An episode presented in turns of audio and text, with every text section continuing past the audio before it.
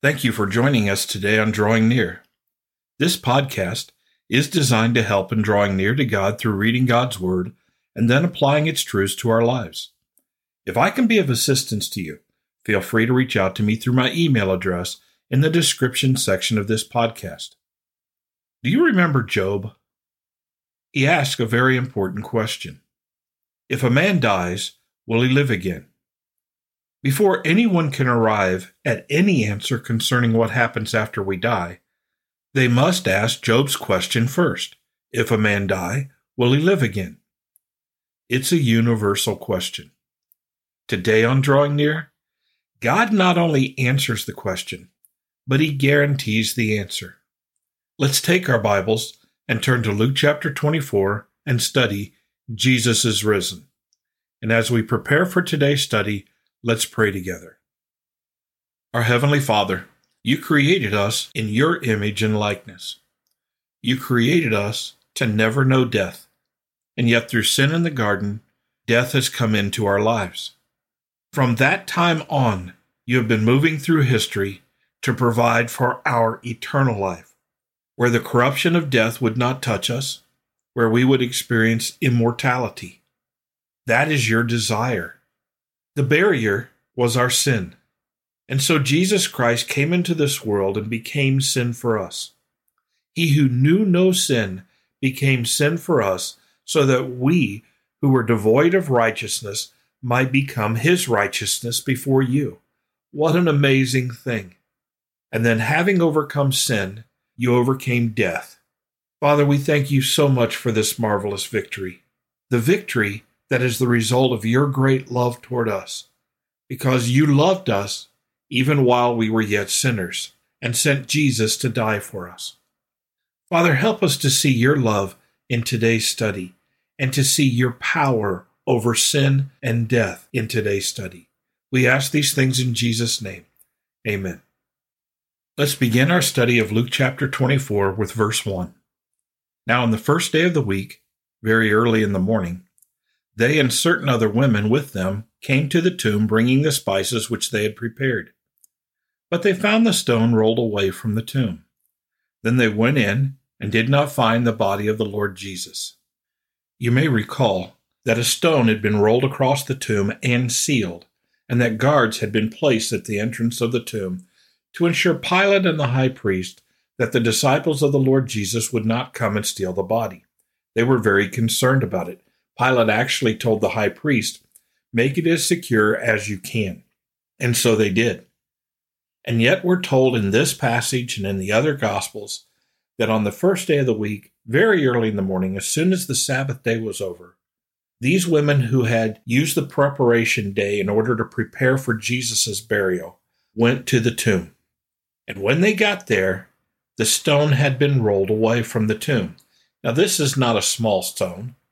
But it wasn't a totally immovable stone. If you can put the stone over the tomb, then you can remove it. And when they went in, they did not find the body of the Lord Jesus. The body was gone. Now, their natural suspicion was somebody had moved the body, somebody had taken it. Their first inclination was not that he had resurrected from the dead. And it says in verse 4 And it happened, as they were greatly perplexed about this, that behold, two men stood by them in shining garments. Then, as they were afraid and bowed their faces to the earth, they said to them, Why do you seek the living among the dead? He is not here, but is risen. Remember how he spoke to you when he was still in Galilee, saying, The Son of Man must be delivered into the hands of sinful men and be crucified, and the third day rise again? And they remembered his words. The announcement has been made these two men who were standing by the tomb, they were angels, messengers of God. We are told that an earthquake had taken place, that the stone had been removed from its place, and now the announcement has been made that he is not here, he is risen. These angels remind these ladies of what Jesus himself had said, how he had prophesied these very things.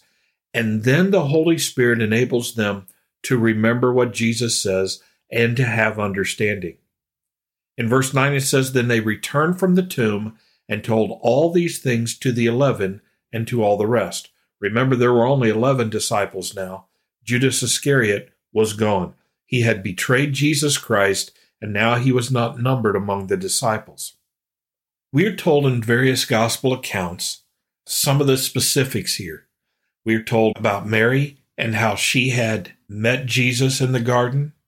We are told about her telling Peter and John about Jesus, about the empty tomb, and how they ran to the garden. Not all of the accounts of Jesus' death, burial, and resurrection are in any one gospel. We need to look at all of the gospel stories, all of the gospel messages, in order to get the complete picture. And yet, we need to be encouraged to know that there is no contradiction. Even though these things are told from different perspectives, the Holy Spirit worked in each of these individuals to give us a complete account of what took place. And so we can have assurance that what the Bible tells us is true and there is no contradiction. But I encourage you to read the other gospel accounts along with the Gospel of Luke. In verse 10, it says, It was Mary Magdalene, Joanna, Mary the mother of James, and the other women with them who told these things to the apostles. Verse 11, And their words seemed to them, the apostles, like idle tales, and they did not believe them. But Peter arose and ran to the tomb, and stooping down, he saw the linen cloths lying by themselves, and he departed, marveling to himself at what had happened. So the women were perplexed when they arrived at the tomb. The angels make the announcement. The women go back and tell the disciples. Peter, and according to another gospel, John, run to the tomb. They do not believe. They think the women are just telling idle tales. They do not believe their testimony. Yet when they get to the tomb, it's empty. Again, in one of the other gospels, we're told John understood and believed. But it looks like Peter is slow in coming around.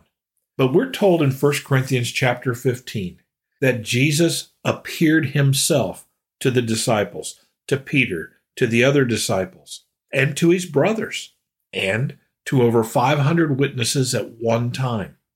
Paul even says that he appeared to Paul as one born out of time. These are amazing things, but what we need to focus on here is first and foremost Jesus resurrected from the dead. The Bible calls his resurrection the first fruits of the dead. He is the first to resurrect, and because Jesus resurrects, all humankind will resurrect. Those who do not believe in Jesus will resurrect, but they will resurrect from the dead unto judgment and eternal condemnation. But believers will resurrect from the dead unto life, eternal life with Jesus Christ Himself. But everybody resurrects. Everybody is changed. Everybody's body comes out of the grave, rematerializes, and then faces the judgment. We're told in the New Testament that we must all appear before the judgment seat of Christ. Well, what kind of body are we dealing with? It's a physical body. Jesus was physically resurrected. We're told later on that he eats fish with his disciples by the seashore. They touch the wounds in his side and in his hands. We're told that we are going to have a body just like Jesus. We are going to not just be spirits, the believer's spirit goes on to be with the Lord the moment they die. To be absent from the body is present with the Lord. But the body is resurrected when Jesus Christ returns. The dead in Christ rise first, and then those who remain when Jesus returns will rise up to meet him in the air, following those who rise first, the dead in Christ. These are marvelous things, incomprehensible things, but with God all things are possible. And this is God's desire.